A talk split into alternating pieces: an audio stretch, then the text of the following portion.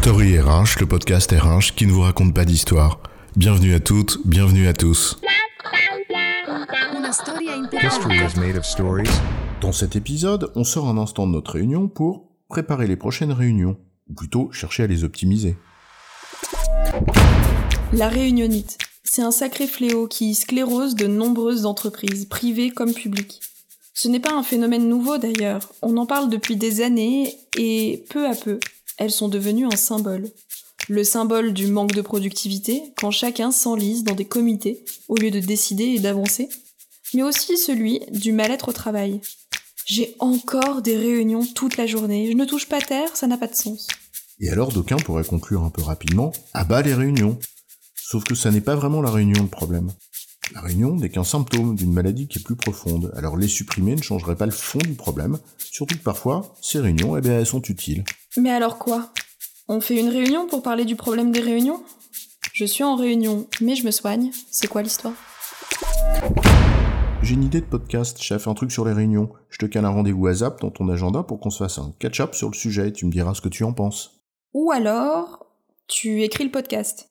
Tu me dis quand il est prêt, je le relis, j'apporte mes modifications directement dans le texte, et si vraiment j'ai des doutes et qu'on a besoin de discuter de points précis, là, je nous planifie une réunion pour que tu m'éclaires et qu'on puisse décider.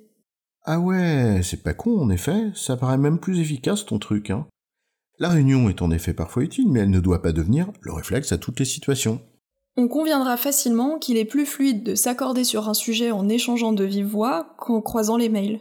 Embarquer les contributeurs d'un projet et s'assurer que tout le monde avance dans la même direction se fera toujours plus facilement en partageant une unité de temps, si ce n'est une unité de lieu, qu'en comptant sur le bon vouloir de chacun à aller consulter la documentation à disposition. Mais ces réunions-là ne sont utiles que si nous les rendons utiles.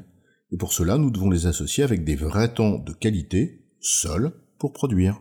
On ne va pas se mettre à deux pour écrire un podcast. C'est QFD. Bien sûr, en réunion, on travaille, je dis pas l'inverse.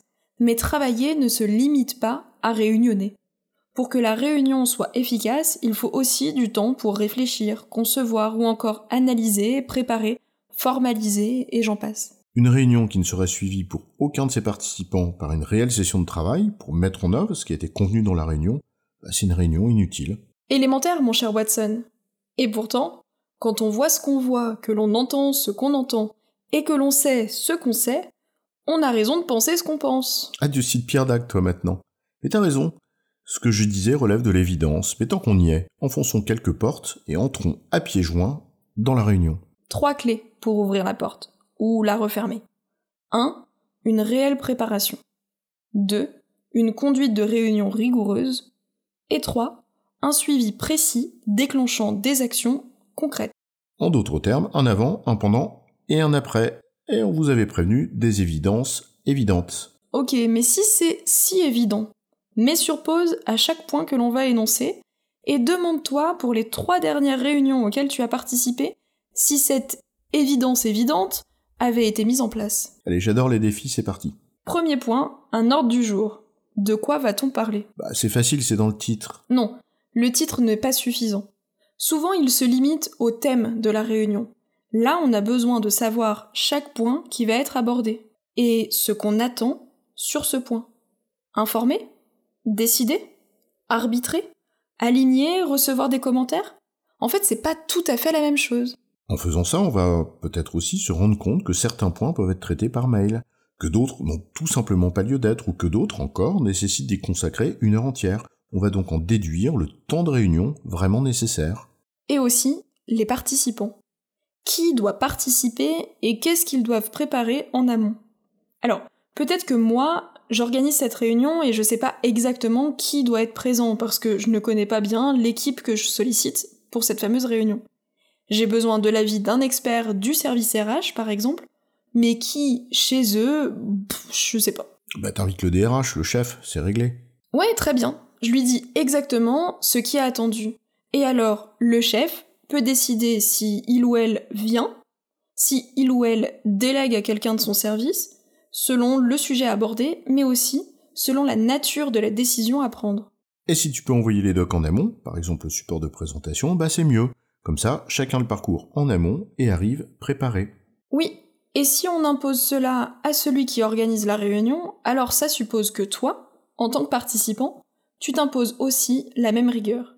J'avais un chef un jour qui refusait systématiquement les réunions pour lesquelles il n'y avait pas d'ordre du jour, une semaine à l'avance, et pour lesquelles le support de présentation n'avait pas été envoyé 48 heures à l'avance.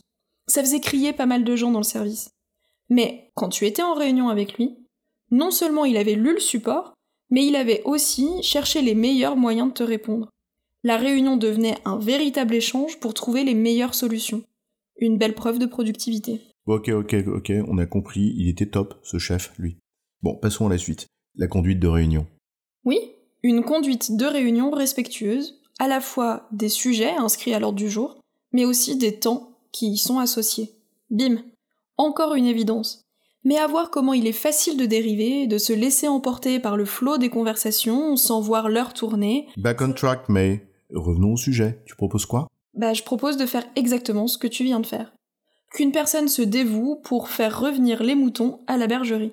Alors oui, on passe parfois pour le chieur de service, qui dit Il nous reste deux minutes sur ce sujet, alors euh, qu'est-ce qu'on décide euh, Qui fait quoi? Oui, mais il vaut peut-être mieux passer pour un chieur que de perdre son temps, alors euh, passons à la suite, le dernier point de notre ordre du jour, l'après-réunion. Tu vas me maudire, hein, mais après la réunion, ben, on envoie un compte rendu. Ah oui, super, on fait une réunion pour éviter les mails et l'écrit, et toi tu veux que tout ce qui est dit en réunion soit répertorié? Non, Patrick, pas tout ce qui est dit, mais les décisions importantes et les actions qui en découlent. Ainsi, ceux qui n'étaient pas là peuvent rattraper le train en route, et surtout, on garde une trace. Ce qui évite à la prochaine réunion de revenir sur des éléments qu'on avait déjà abordés. Et maintenant qu'on a enfoncé des portes ouvertes, est-ce qu'il y a d'autres choses à faire qu'un ordre du jour, une animation rigoureuse et un compte rendu Commencer par ça, à l'échelle individuelle, c'est déjà pas mal. Combien de réunions dans ton agenda répondent à ces critères? Et si tu supprimais celles qui n'y répondent pas? Et si tu t'astreignais à respecter ces critères pour celles que tu organises? Plutôt que de subir son agenda, on pourrait en effet s'en emparer davantage, mais ça suppose une certaine rigueur. À l'échelle collective, en revanche, ces évidences ne suffisent pas.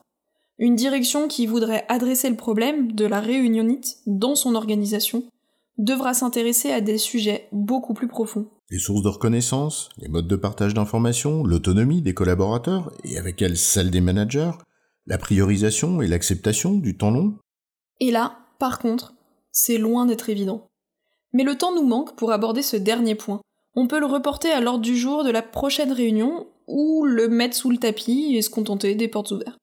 Parce qu'il est toujours plus facile de rester en surface et d'envoyer à ses collaborateurs une fiche pratique ou un podcast pour dire comment mieux gérer son agenda pour ne pas adresser des sujets culturels sous-jacents. En résumé, toute réunion n'est pas inutile. Mais pour qu'une réunion soit réellement utile, certaines évidences sont à rappeler.